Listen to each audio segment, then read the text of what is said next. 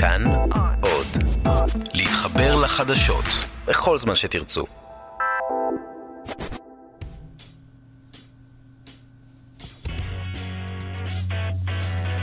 פוליטיקן, הסכת הבחירות של כאן חדשות.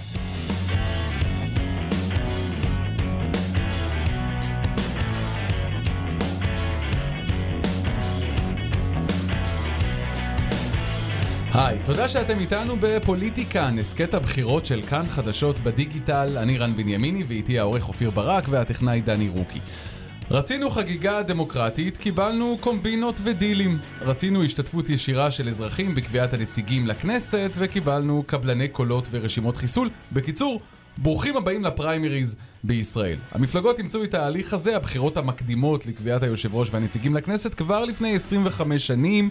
אז חשבו שזה יהיה תחליף ראוי לשיטות כמו ועדה מסדרת או הצבעה במרכז המפלגה, אבל הניסיון שהצטבר לאורך השנים יכול בהחלט לספק תשובה לשאלה למה הטרנד הזה דעך. למה למפלגות ולא פחות מזה לציבור פשוט נמאס מהשיטה הזאת. ננסה לענות על זה בעזרת האורחים שלנו כאן. שלום לדוקטור עופר קניג. שלום, שלום. מהמכון הישראלי לדמוקרטיה והמכללה האקדמית אשקלון. חבר הכנסת לשעבר יורם מרציאנו, שלום יורם. שלום. וכתבנו בכנסת זאב קם. אהלן, רן. דוקטור קניג, אמרנו שלמפלגות ולציבור נמאס, יש אפילו תחושת גועל ממה שהבחירות המקדימות הביאו איתן. מספר המתפקדים גם הולך ויורד. בבחירות הקרובות רק שלוש מפלגות, העבודה, הליכוד ומרץ, השתמשו בשיטה הזאת. והבית היהודי? כן. בואו לפני הכל, בואו ניישר קו מבחינת ההגדרה. אנשים שונים אומרים פריימריז, לאו דווקא מתכוונים לאותו דבר. יש פריימריז פתוחים, פריימריז סגורים, חצי פתוחים. תן לנו את ההגדרה המקובלת כאן בארץ. כן, בגדול הפריימריז, המאפיין הבסיסי שלהם זה הליך כוללני שבו המפלגות מאפשרות השתתפות רחבה של uh, הציבור בקביעת או היושב ראש או רשימות, ל... רשימות המועמדים לכנסת. עכשיו, הפריימריז במתכונת שאנחנו מכירים פה בישראל uh, זה פריימריז סגורים, שרק המתפקדים, אלה שרשומים כחברי המפלגה, יכולים uh, להצביע בבחירות הפנימיות. בארצות הברית ובאירופה יש גם פריימריז פתוחים, פתוחים למחצה. למשל בצרפת בחרו את המועמדים לנשיאות לפני שנתיים בפריימריז פתוחים, לא היית צריך להירשם מראש, היית פשוט יכול להגיע לקלפי, לשלם יורו ולהצביע לבחור את המועמד. זאת בעצם הייתה גם ההצעה של ציפי לבני, עוד שהיא הייתה במחנה הציוני, שהיא פנתה ואמרה בוא נעשה פריימריז פתוחים בגוש שמאל מרכז, ומי שייבחר בעצם יהיה האיש שיוביל אותנו בבחירות, אולי זה בעצם היה הסיכוי האחרון של שמאל מרכז לנצח את הבחירות. אתה אופטימי. אבל צריך להגיד, יש לנו מפלגה ראשונה בישראל שגם כן מנהיגה לראשונה. זהות. לא, חוץ מזהות, מפלגה שכבר קיימת, ומה שנקרא נוכחת בכנסת, מרץ בעצם. הפעם, השנה הזו, בבחירות האלו, עושים פריימריז פתוחים לראשונה. זה בעצם התחילה את זהבה גלאון לפני שהיא פרשה מהמרוץ והפסידה, אבל את הרשימה לכנסת יבחרו בעצם אנשים שהם לא חברי מרץ. זה לא מדויק, זה, זה נכון שהמפקד הוא מאוד מאוד נדיב, תקופת ההכשרה הצטמצמה. אז אני בא, מחר ללוד, מגייס 5,000, 6,000 חברים שלי בלוד. ברמה האישית, אתה יודע, קיבלתי 10,000 קולות בבחירות לראשות העיר. בפתק צהוב, יש לי מספיק חברים, עשיתי מפקדים גדולים, אני ידוע כאחד שעשה מפקדים. אני אלך לחברים שלי, אז אני יכול להיבחר בקלות לרשימה של מרץ. היתר דמוקרטיה הזאת יכולה להביא בסופו של דבר לקטסטרופה במרץ. אנחנו נגיע לפריימריז הפתוחים, אבל לפני כן אני רוצה עדיין להיות בפריימריז הסגורים, בהליך הזה ש-25 שנים אה, היה כאן אה, בארץ. פשוט פשט את הרגל, אפשר לומר?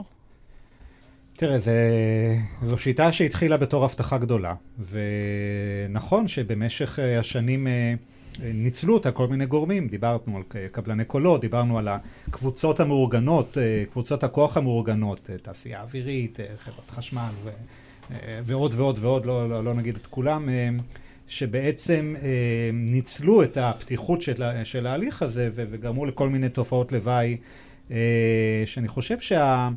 העצובה מביניהם היא זאת שהחברי הכנסת עצמם, ההתנהגות שלהם השתנתה כי הם כל הזמן קורצים למתפקדים. אני לא אוהב להגיד פופוליזם, אפשר להגיד התנהגות פופוליסטית. כי גם במפלגת העבודה שהם לא פופול... האידיאולוגיה היא לא פופוליסטית, יש כמה חברי כנסת שהם מתנהגים בצורה פופוליסטית כי הם תמיד עם העין אה, לצופייה למתפקדים. הם כולם מתנהגים בצורה פופוליסטית, כי כל מה שמעניין אותם זה בעצם, אתה יודע, מישהו אמר לי שבשבוע שעבר היה איזה אירוע של מזכיר סניף המפלגה ביבנה, של מאיר בן ארוש, אז הבן שלו התחתן. אז מישהו אמר, איך הבנת שיש פריימריז? פתאום אתה רואה את חברות הכנסת רוקדות ברחבה, חוץ מאשר להרים את החתן והכלה, הם עשו שם הכל. אבל אני רוצה להגיד לך ששיטת הפריימריז בעצם נולדה אצל יצחק רבין. ואצל שמעון פרס במפלגת העבודה, שמי שהוביל אותה בעצם היה מיכה חריש בהיותו מזכ"ל מפלגת העבודה. ב-1990, אז מפלגת העבודה, מפלגה גדולה. מפלגת העבודה, להזכיר לך, ב-1988 בחרה את זה בעשיריות, באפעל, שאז, דרך אגב, אבא אבן אה, נזרק שם מהרשימה בבושת פנים, ובסופו של דבר מיכה חריש, שנבחר אז להיות מזכ"ל מפלגה במפלגה ברחוב הירקון, למי שזוכר, אתם עדיין צעירים, אנחנו היינו מבלים שם המון שעות, יום חמישי היו שם מאות אנשים שמגיעים לבית מפלגת העבודה, והוא אמר, אנחנו נלך לציבור. התפקדו אז קרוב ל-350 אלף איש למפלגת העבודה. 350 אלף איש בחרו את יצחק רבין מול שמעון פרס. אז עם המנגנון הגדול של ההסתדרות, עם המפקד, רבין נבחר על ידי ציבור גדול, ואז בעצם זה היה המנוף שנתן ליצחק רבין לנצח את הבחירות. הייתה אווירה חדשה, יצרו אווירה חדשה. אבל אתה רוצה לא... אני אומר לכם משהו. אני התמודדתי בפריימריז. אני עשיתי מפקדים. אני מכיר את הפריימריז, פעמיים נבחרתי בפריימריז במשבצת שכונות, פעם אחת קיבלתי קצת למעלה מ-20 אלף קולות, פעם שנייה 18 אלף קולות, באמת אני מכיר את הפריימריז. זאת השיטה הכי מושחתת שיש, הכי משחיתה שיש. תסביר. אני אסביר. משום שתקשיב, אתה הולך, פוקד אנשים שאין להם שום זהות למפלגת העבודה. אין להם שום, הם, הם, לא, הם, הם יותר מתפקדים ברמה האישית כי הם חברים שלך. גם חלק מהם לא יצביעו בכלל, אבל חלק יורם, גדול מהם הם לא לא יצביעו. זה לא הוגן, כי אתה עכשיו מתאר את הפריימריז כאילו ככה הוא נראה ורק ככה. ברובו כך הוא נראה. זה לא נכון. אני מצטער אה, לומר לך, אני יורם, מכיר את זה. אתן לך דוגמה. אתה ראית פעם את התוצאה, בוא אני אגיד לך משהו יורם, אחר. 120 אלף אה, מתפקדי הליכוד, כמה מתוכם מאורגנים?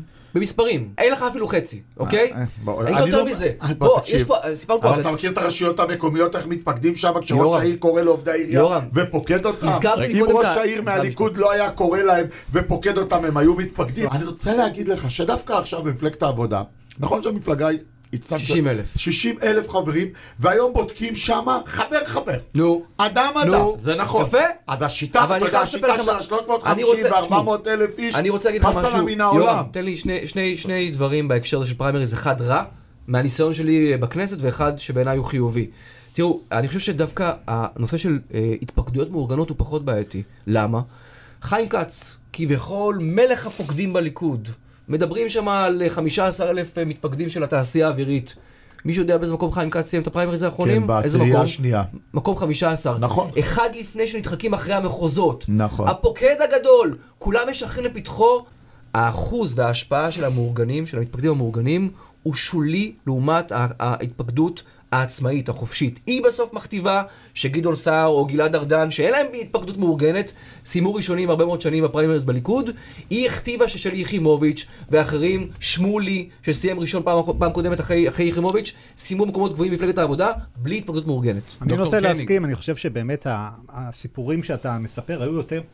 תמיד, תמיד אפשר לנצל את השיטה. ברור. פעם, לפני 10-15 שנים, המפלג... הפריימריז היו באמת, היית יכול, היית יכול לפקוד עד איזה חודש, חודש וחצי לפני הבחירות, ואז באמת היו את הסיפורים האלה של, ש... שהבאת אנשים שבכלל לא קשורים למפלגה. ולא בדקו אותם. בשביל להשתתף- ואדם אחד עם כרטיס אשראי שלא בשביל יכל להשתתף לפקוד 50 איש. בפריימריז בליכוד, אתה צריך אז לחכות צריך עכשיו לומר את האמת 16 ביושר. חודשים. נכון שהשתפרה השיטה, ב- ב- ב- ב- לפחות במפלגת העבודה, אני יודע ששם באמת אה, הם עושים שם בדיקה מעמיקה. לעמיר פרץ במפקד האחרון פסלו קרוב ל-3,500 איש. אז דוקטור קניג, אחרי שחקרת כל כך הרבה שנים את, ה- את השיטה הזאת, מה יש בה יותר? יתרונות או חסרונות? שוב, הכל יחסי. אני, אם אני מסתכל על uh, מפלגות uh, uh, שאין בהן דמוקרטיה פנימית בכלל, לבין מפלגות שיש בהן מוסדות ודמוקרטיה פנימית, אני תמיד אעדיף את המפלגות היותר פתוחות ויותר משתתפות, על כל החסרונות הניכרים של הפריימריז, אני אעדיף את המפלגות האלה. מה שכן, צריך לחשוב ולהיות יצירתיים, איך בכל זאת אפשר... אפשר, אפשר לתקן את מה ש... שוב, זה, זה, זה יהיה תיקונים בשוליים. מה, מה שהליכוד עושה למשל הפעם, אה, סוג של ביזור של השיטה. זה לא רק המתפקדים, את המחוזות בוחרים המרכז, ולביבי גם ייתנו איזה שניים שלושה שריונים. כלומר, יש פה איזשהו סוג של ביזור. שילוב. ככל שאתה מבזר, ככה הסכנה לעיוות אה, אבל למה לבזר? כי. יבוא אליך כחלון, יבוא אליך יאיר לפיד, גנץ, ציפי לבני, אחרים, בטח במפלגות החרדיות ששם הרבנים קובעים, ויגידו לך, אנחנו יכולים לקבוע את הרשימה הרבה יותר טוב מכולם. אנחנו יכולים להביא אלינו את האנשים הכי איכותיים, שגם בכנסת יהיו אחר כך צייתנים ותהיה משמעת סיעתית. ובעניין אני ולא רוצה, כל אחד יעשה מה שבא ובעניין לו. הזה אני רוצה לומר לזאב, תקשיב, אנחנו ניקח שני אה, חברי כנסת מן הליכוד. אחד ערכי, ראוי, איש, אה, אתה יודע, אני חושב שהוא אחד האנשים אה, האחרוני ההגונים בפוליטיקה הישראלית. בני בגין. אני יכול לא להסכים לדעותיו, אבל איש ערכי, הגון, לעומת אורן חזן, אוקיי? שאנחנו מכירים את מה שקרה איתו ב- ב- בקדנציה האחרונה. ואני אומר לכם, באופן חד משמעי, ואני קובע, ואני גם יודע, אורן חזן בפריימריס יגמור הרבה יותר גבוה מאשר בני בגין. מה זה אומר? מה זה אומר? אני אגיד לך מה זה אומר. שבני בגין לא הולך ללקק לחברי המרכז. כשאני רואה היום את מפלגת העבודה, אתה יודע, בתקופתו, שחל, ליבאי, אנשים שאתה יודע, הסתכלת עליהם בהערצה. אני פעם שאלתי את דוד ליבאי כשהוא אמרתי לו, תגיד לי, הוא אומר לי, יורם, אתה רואה אותי מסתובב ורץ מחתונה לחתונה ושותה את הקפה בשבתות, מכפר לכפר כדי להתחנן. האם אני לא ראוי? אני לא רוצה להיות חבר כנסת. אני- קשה לאנשים טובים, אנשים טובים לא הולכים לפוליטיקה. מדינות- בהרבה מקומות בארץ, בגלל ה- כל הגועל מכל ההתעסקות הזאת עם העסקנים הפוליטיים בפריימריז. כשאתה שליח ציבור ואתה מתמודד על מקום בציבוריות הישראלית, זה- זה לא, זה לא מילה גסה אה, להסתובב ולשחרר על שלא. הפרחים של, של המתפקדים. אני, אני לא חושב שזאת הבעיה. אז למה לא לבחור את הרשימות על ידי יושב ראש המפלגה? תראה, זה מאוד קוסם, אבל זה לא דמוקרטי. זה לא, יש, יש פה איזושהי בעיה. יש פה איזושהי בעיה של, אה, גם של היענותיות של גם נבחרי הציבור. קואליציונית זה לא, זה לא דבר דמוקרטי. אז למה לא לעשות כך שיושב ראש המפלגה יקבע את הרשימות שלו? כי אני חושב שבמדינה דמוקרטית ובחברה דמוקרטית צריכה להיות זרימה בריאה מהציבור אל נבחרי הציבור. במפלגות, המפלגות המנהיג האלה שצצות אה, כל בוקר, אה, אין, אין את הזרימה הזאת, ואז נוצרות לנו מפלגות חלולות כאלה של מנהיג ושל אה, ציבור בוחרים שאין בין, לזה, בין זה לזה כלום. עכשיו, אה, רגע, אפשר דווקא- לומר שמפלגות כאלה שהמנהיג קובע את הרשימה, איכותיות יותר מאשר רשימות שיש בהן פריימריז? אני לא, אני מסרב, אה, אני מסרב להגיד מה זה חבר כנסת איכותי ומה זה איך לא. אפשר להגיד דבר כזה? אני סליחה, לא- להזכיר לך את רשימת ישראל ביתנו, שהיו שותפים לה אנסטסיה מיכאלי לדוגמה, עם תקרית המים המפורסמת על אותו ח"כ ממפלגת העבודה שחטף את זה ממנה, או הסיפור של התארים עם ח"כית אחרת באותה מפלגה, שכולה נקבעה על ידי יושב ראש אחד שכביכול יכול היה לעשות ועדיין עושה את מה שהוא רוצה. אני רוצה להגיד לך משהו אחד אה, בהקשר של, אה, של הנושא של השיטה. תראה, אה, בסופו של דבר, אה, שיקול הדעת הכי מוצלח שלא יהיה של אדם אחד, כנראה לא ישתווה לשיקול דעתם של הרבה הרבה יותר אנשים אה, שלוקחים חלק בתוך התהליך הזה. יש חולאים בשיטה, היא לא מושלמת. אמר פעם מישהו על השיטה הזו, בדומה לדמוקרטיה, היא שיטה נוראית, אבל אני לא מכיר טובה ממנה, אז אני חושב שזה גם נכון לגבי הפריימריז. אתן לך אבל דוגמה למשהו שהוא כן דווקא אה, שלילי בפריימריז, ואני מודה שהוא הרבה יותר בעיניי מפריע מאשר הנושא של התפקדות מאורגנת. אומרים לנו אנשים ממפלגת העבודה, שאחת הבעיות שהובילו אותה, נגיד, לסיטואציה שבה היא נמצאת היום עם שמונה מנדטים בסקרים, קשורה לעובדה שהח"כים שלה מדברים לאוזניים של המתפקדים ולא לשל המצביעים. לקבוצות הוואטסאפ שלהם, לאותם, ברור. לא- לאותם, ברור. ח- לאותם אה, אה, קבוצות כוח, אתן לך דוגמה אה, קלאסית. מפלגת העבודה, בציבור המתפקדים, בציבור, בציבור הפעילים שלה, יש לה ייצוג מוגבר מאוד לציבור הלהט"בי בתוך המפלגה. משהו שהוא הרבה מעבר לפילוח באוכלוסייה. אתה רואה חברי כנסת שלוקחים את הנושא הזה, שמים אותו באופן כמעט חסר פרופורציה לעיסוק במפלגות אחרות, לא כי הם חושבים שזו אג'נדה ראויה להתמקד בה או רק בה, אלא כי הם די כבולים בעניין זה הזה. כמו סדר היום המתנחלי בליכוד. זו דוגמה טובה דבר, הפוכה. נכון? בליכוד לדוגמה, הסיפור של יהודה ושומרון במקרים מסוימים מגיע ממקום אידיאולוגי אמיתי, במקרים אחרים מגיע מתוך מקום של קריצה לאנשים מסוימים. כן, זה קיים גם שם, אבל ודאי. למה? זה כי שיעור המתנחלים בקרב המתפקדים הוא של הליכוד, אתה אומר הרבה יותר מתנחלים, אני אומר גבוה. מתיישבים, אבל- אתה הרבה צודק. יותר גבוה מאשר שיעורם ב... בסופו של דבר, מה שאתה אומר. זה שחברי הכנסת שהולכים להתמודד בפריימריז, אה, אומרים דבר ועושים דבר אחר. כי בסופו של דבר, מה מביא אותך למיוס? זה שבסופו של דבר אתה גם בא ולפעמים מוצא את עצמך בסיטואציות שהקשר שלך אליהם הוא, הוא מקרי לחלוטין, אתה לא מאמין בזה. ואתה הולך לישון בלילה ואומר, תשמע, מה עשיתי לעצמי? אבל הכל זה שיקולי פריימריס. אתה כל הזמן עובד את העסקנים בתוך הסניפים, אז נכון, זו השיטה הכי גרועה, אבל היא השיטה הכי טובה. הסיפור הוא גם כלכלי, אנשים לא, לא, לא מבינים את העניין הזה, אבל בסוף מפלגה, אחד המשאבים שלה זה דמי החבר שמשלם המתפקד. למה שאדם יתפקד למפלגה וייקח בה חלק בפעילות, אם הוא לא מקבל שום יכולת להשפיע עליה? עכשיו, בלי המתפקד שמשלם כסף, המפלגה גם תינזק כלכלית. אז, אז אה, אחד תלוי בשני בעניין הזה. כן, השאלה מי המתפקדים, כי בסופו של דבר ראינו בעבר הרבה מאוד אה, הליכים, תהליכים בתוך הפריימריז שהמתפקדים הם לא בדיוק אנשים שמזוהים עם מפלגה, אלא ועדי עובדים. נכון, אנחנו חקרנו את זה, וקוראים לזה חברים לא כנים או מתפקדים לא כנים. למשל, אה, שוב, אם ניקח את היישובים ביהודה ושומרון, או כפרים ערביים במפלגת העבודה, אתה רואה שביישוב אחד יש נגיד 500 מתפקדים, והצביעו באותו יישוב בבחירות לאותה מפלגה 70. כן? אז, אז, אז יש פה איזה חוסר הלימה בין הפרופיל של המתפקדים לפרופיל של המצביעים, וזה אחת הרעות החולות של הפריימריז. אבל כמה זה באחוזים? כלומר, כמה מתפקדים לא מצביעים בסוף? הרי זה כמעט בטל ב-60, כשאתה לוקח את המספר המוחלט של המתפקדים לעומת מי שהתפקד ולא הצביע. זה, ואני מוכן לעבור איתך על רשימת מתפקדים ביישובים מסוימים, אתה ואני נצלצל אליהם. תראה שהם מתפקדים למפלגת העבודה. כמה זה באחוזים? אני מדבר איתך... 60 אלף מתפקדים למפלגת העבודה, כמה מתוכם לא מצביעים לה? לפחות 10-15 אחוז הם לא מצביעים. אוקיי, זה עדיין זניח. לא מצביעים למפלגת העבודה. זה עדיין זניח. אנחנו לא מדברים על 50 אחוז או על 60 אחוז, ברור, ברור. כמה מתפקדים יש בכלל? בכל המפלגות. תראה, המספרים דווקא ידועים, יש 120 אלף מתפקדים בערך לליכוד, 60 אלף מתפקדים למפלגת העבודה, הבית היהודי מחזיק אה, עדיין. וזה הולך ויורד. אתה יודע, צריך לומר משהו, מפלגת העבודה מפלגה מתה. אוקיי? אבל בחודש האחרון התפקדו קרוב ל-5,000 איש למפלגת העבודה, נכון. שזה דבר שאני לא מצליח להבין אותו. זה בניגוד למגמה הכללית בשנים האחרונות בארץ? אה, כן, בגדול, אם אנחנו מסתכלים על אה, מספרי המתפקדים מסוף שנות ה-70, אנחנו רואים ירידה, אה, לאו דווקא במספר המוחלט, אלא במספר היחסי, כלומר, אחוז האזרחים שהם שייכים למפלגה, בסוף שנות ה-70 זה היה כמעט 20 אחוז, אחד מתוך חמישה אזרחים היו חברי מפלגה. כל אחד יש לו מה להגיד בטוויטר, בפייסבוק, בכל רשת חברתית שהיא, למה אנשים לא מתפקדים ובאמת משפיעים במסגרת שיש להם בפריימריז?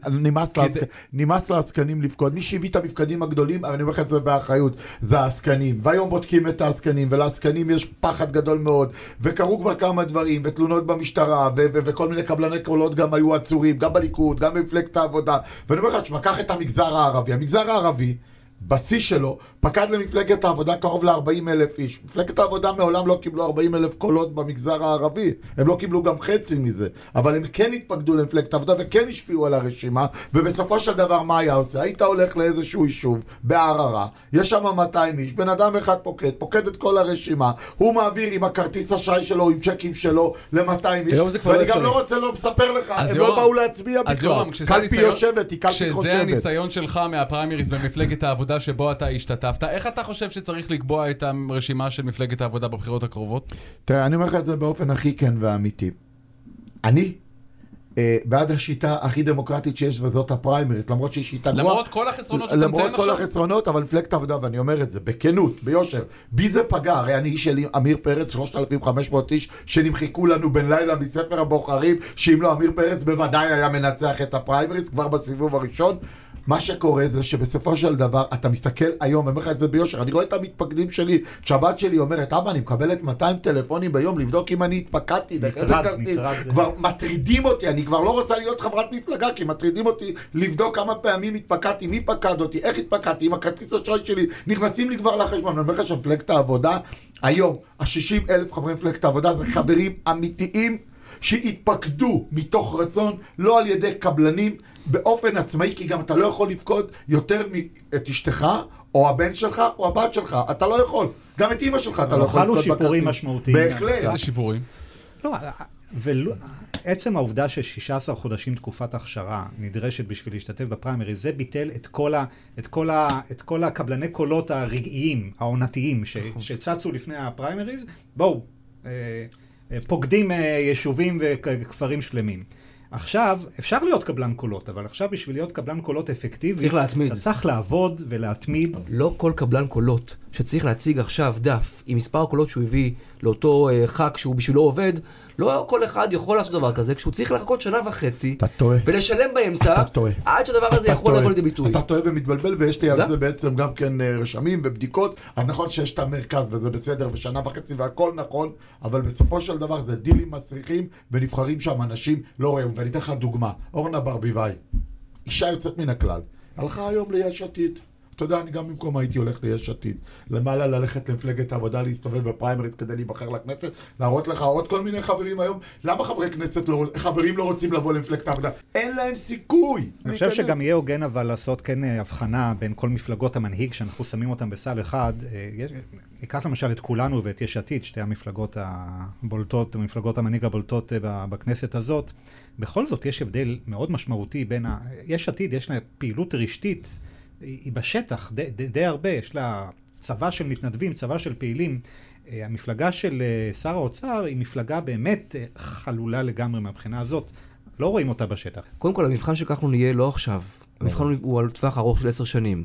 והעובדה היא כזו, אי אפשר להתווכח עם, עם, עם ההיסטוריה. המפלגות ששרדו במערכת הפוליטית לאורך עשרות שנים, הן מפלגות שיש להן גם פריימריז, אבל מוסדות. גם מוסדות, גם תשתית. ברור. ובסוף, כשיש לך מפלגה כמו ליברמן, אז היא, היא, היא, היא קשורה למגזר הרוסי. כשהמגזר הרוסי מזדקן והולך ומתמעט, אז היא גם כן נעלמת ביחד איתו. מפלגות כמו שינוי, הגמלאים, הדרך השלישית, כל המפלגות שכביכול עשו קיצורי דרך, לא איתנו היום. אבל מה זה לפ- מוסדות? למשל, ועדה מסדרת, או שמרכז המפלגה בוחר את רשימת הנציגים לכנסת. זה חלק מהמוסדות? כן. זה משהו שנראה כמו מוסדות פריימריז? נבחרים. כן, אבל זה, אבל אנחנו נראה דבר כזה? זה כמו מנגנון כאילו זה מסוים, פריימריז? כן. דוקטור קני? יכול להיות, יכול, אני, אני, אני, לא, אני לא יודע. זה, זה, ד, דווקא הנתונים מראים לנו שה... הרי פעם, פעם, פעם, לפני עשר שנים, הרשימה של הליכוד נבחרה במרכז, לא בפריימריז. שוכחים את זה. בחירות במרכז, הדברים האלה נעלמו. כלומר, היום יש לנו או דמוקרטיה קיצונית, או דיקטטורה קיצונית. אין את ה... אה, את ה... את ה... מה, אתה מתגעגע את למרכז? הדגם ביניים. מתגעגע לא, למרכז לא, הליכוד? לא, אני לא, אני לא מתגעגע, אני רק אומר, לא צריך לא דמוקרטיה קיצונית ולא דיקטטורה קיצונית ולא את המרכז, אנחנו צריכים לשלב ביניהם. מה, איך ככל לשלב? שאתה משלב ביניהם, ככה העיוותים, אה, הסיכוי לעיוותים אה, י- יהפכו להיות גם יותר ויותר גם, קטנים. גם שיפרו את אופן ההצבעה, כי אם פעם נכנסת, אתה יודע, וישבו שלושה אנשים באיזשהו מקום, וסגרו ביניהם עסקאות וחילקו ביניהם קולות לפני שאנשים הגיעו להצביע, ואני אומר לך שזה דברים שקרו מתוך ידיעה. היום אתה נכנס, ההצבעה היא ממוחשבת, אתה לא יכול לבוא ולהצביע במקום מישהו אחר. אגב, אתה יכול להצביע בכל אתר הצבעה, אם אתה גר בלוד, אתה יכול להצביע גם באילת ובתל אביב, אז ככה בעצם זה מגדיל את אחוזי ההצבעה לאנשים אה, ללכת להצביע. אבל אני אומר לך שבאמת בעניין הזה נעשה פה אה, שינוי אה, דרמטי, כי אני אומר לך, שבהרבה מאוד מקומות, ב-25-30 אחוז, הנה אני אומר לך, נותן לך פה סקופ, שאני יודע אותו, כן? אנשים בכלל לא נבחרו, פשוט שם סגרו את, התוצאות לפני אני אדגים לך את זה הבחירות. בעוד צורה. כש- כשבאו להצביע עם- עם פתק בקלפי בפריימריז, אז אנשים כשהם נכנסו פנימה כבר קיבלו פתק מוכן, עם נכון, הרשימה, עם נכון, השיבוצים. נכון. כשזה הופך להיות אלקטרוני, אין יותר את העניין הזה שאתה מגיע עם רשימה מוכנה. אתה בעצם רואה את הפרצופים את מול העיניים, נכון. ואתה קובע בעצמך באופן נכון. הרבה יותר אותנטי. זה משתפר. זהו, נכון. יש פתרון גם לעשות את זה ביום הבחירות עצמו. כשבאים לבחור הכלליות. את המפלגה, הכלליות, כשבאים לבחור את המפלגה, לסמן גם את הרשימה לכנסת. זה קיים לדעתי לפרלמנט. במד- במדינה אחת בעולם. זה בדיוק עוד נדבך של הביזוריות של ההליך הזה. כלומר, תיתן ליושב ראש לשריין קצת, תיתן למתפקדים לקבוע את הרוב, תיתן לחברי המרכז לקבוע נציגים אזוריים, ותיתן לבוחרים לנסות, א- איך זה לפחות? להביע איך את ישראל- ההתאמה. איך ישראל בהשוואה למדינות אחרות בעולם? רוב, ברוב המדינות עם שיטה דומה לנו, כלומר שיטה יחסית אה, רשימתית, יש לבוחרים ביום של הבחירות את האפשרות לסמן מספר אחד, שניים, שלושה מועמדים עדיפים, מועדפים עליהם, ולפעמים, לפעמים זה כן, אה, זה כן יוצר אה, מצב שבו מועמד שלמשל, אה, המתפקדים של הליכוד שמו, לא יודע, מיקי איתן כזה, ב-2013, ששמו מאוד נמוך, כי המתפקדים לא מייצגים את הבוחרים, אז הבוחרים של הליכוד יכולים למשל להקפיץ את מיקי איתן אה, חזרה, אם הם מסמנים, אם יש מספיק שמסמנים אותו. כלומר, יש פה איזו אפשרות לתקן עיוותים של חוסר ייצוגיות של גופים יותר קטנים. בגדול זה לא קורה הרבה, אבל עצם, ת- רק תדמיינו את העובדה שאנחנו הולכים לקלפי, רואים פתק של המפלגה שלנו עם השמות, היום מה יש לנו? יש לנו את האותיות, את השם. ואולי בראשות, זה הכל. אפשר להדגים לך מהכנסת איך הפריימריז משפיע לטובה? ברור.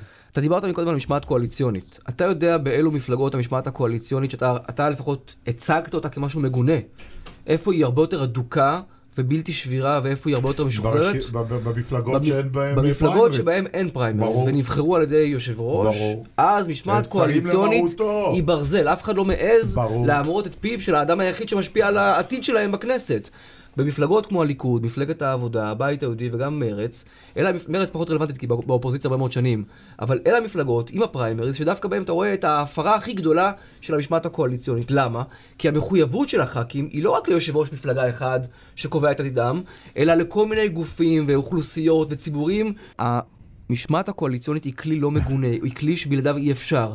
ההפרה שלה היא גם כן זה- כלי נהדר. זה- גם המשמעת הקואליציונית וגם ההפרה שלה, זה חברת- שניהם כלים ראויים וחשובים לדמוקרטיה. חברת כנסת מאוד פופולרית, שנבחרה, אה, אחר כך בפריימריס גבוה, היא סיימה מקום ראשון או שני, אם אינני טועה. תן שם. שלי יחימוביץ', כן. ממשלת קדימה, היא הייתה, אני אז הייתי יושב ראש סיעת העבודה בכנסת.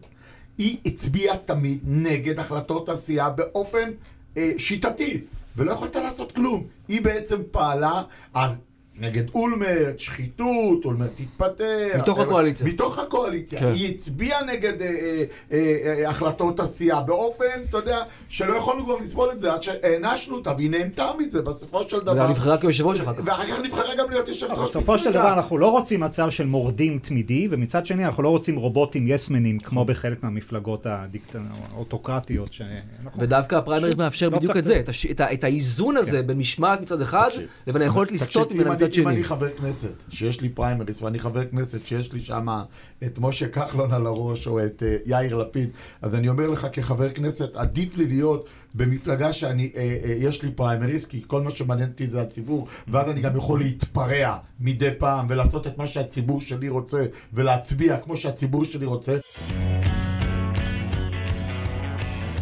טוב חברים, אנחנו מסתכלים בבחירות 2019, לאן אנחנו הולכים מכאן ובעתיד בכל הנוגע לפריימריז, אחרי כל השיחה הזאת שלנו, זאב? תראה, אני חושב שהפריימריז לא ייעלם, הוא פשוט יתאים את עצמו למציאות, הוא ישתנה, הוא יהיה מגוון יותר, אבל הוא כאן כדי להישאר. תראה, אנחנו מסתכלים על נקודת, נקודת הזמן הנוכחית, אני- אנחנו מצפים שבכנסת הנוכחית יהיה אולי מספר, מס- מספר שפל של חברי כנסת שנבחרו בהליכים דמוקרטיים מאז שנות ה-80 אולי. אה, כלומר, אנחנו בנקודת שפל, אני חושב שהיא לא תחזיק, זה, זה לא, זה, היא לא תחזיק, אנחנו נגיע לשפל יותר נמוך, אבל בסופו של דבר מפלגות שלטון חפצות חיים לא יכולות כל הזמן להיות חלולות. מנהיג, כל יכול ובוחרים. צריך שיהיה איזשהו תוכן אה, ארגוני בין לבין. איך אתה מנתח את השפל הזה? השפל הזה הוא חלק מהפרסונליזם, ש... תהליך של פרסונליזציה ש... ש... שעוטף את כל הפוליטיקה, לא רק אצלנו, גם, גם בעולם. אנחנו אה, מצביעים לאיש, לא למפלגה, ולכן לא משנה מי ייבחר. לגמרי, לא, מצע זה לא חשוב. גם, גם, עם כל הכבוד, כמה, אנחנו מדברים על פריימריז תוכנית שלמה, אף, אף מצביע לא ישנה את הצבעתו בגלל דרך בחירת המועמדים. כן, אה, בשיקולי ההצבעה זה נמצא איפשהו במספר שמונה. ב, כן, אני, אני, לא, אני לא אחליט להצביע למפלגת העבודה במקום ליש עתיד, בגלל ששם יש פריימריז וביש עתיד לא. צריך להיות צנועים, לא להגיד, אה, לא, לא, לא, לא לתת לזה יותר מדי משקל אבל תחליט- בהעדפות של אתה תחליט הבוחרים. להתפקד למפלגה, בגלל שיש בפריימריז. לעומת מפלגה. אחרת שאין לה. זה כן כי שיקול. תשווה כמה חברים, כן, יש ליש עתיד נכון. וכמה יש רן, למפלגת העבודה. עם- כל הכבוד, הכל נגז- נגזרת של מה שיקרה בתוצאות הבחירות. אם אתה היית שואל את אה, אבי גבאי, הוא היה רוצה לחסל את הפריימריז ולהיות כמו יאיר לפיד וכחלון, ולבחור את הרשימה, ושתהיה לו את הסמכות לבחור את הרשימה כפי שהוא רואה אותה. זה לא יקרה, כי כפי הנראה מפלגת העבודה עשויה לגמור לא טוב את מערכת הבחירות. השאלה מה יקרה עם ביבי, אם ביבי נתניהו כן יקבל כתב אישום, יצטרך ללכת מיד אחרי הבחירות, אז יתחיל המאבק של היורש, אז מי שם ירצה לבטל פריימריס, הרי פריימריס יצטרכו לבחור את, את, את היורש של ביבי נתניהו. לכן הכל תלוי במה שיקרה, אתה שואל לדעתי, הפריימריס לא ילכו ויעלמו. חבר הכנסת לשעבר יורם מרציאנו, תודה רבה לך, תודה רבה גם לדוקטור עופר קניג ולכתבנו בכנסת זאב קם. וזהו, סיימנו את הפרק השני של פוליטיקן, הסכת הבחירות של כאן חדשות בדיגיטל, הפודקאסט שמלווה אתכם עם כל מה שצריך וחשוב לדעת על בחירות 2019.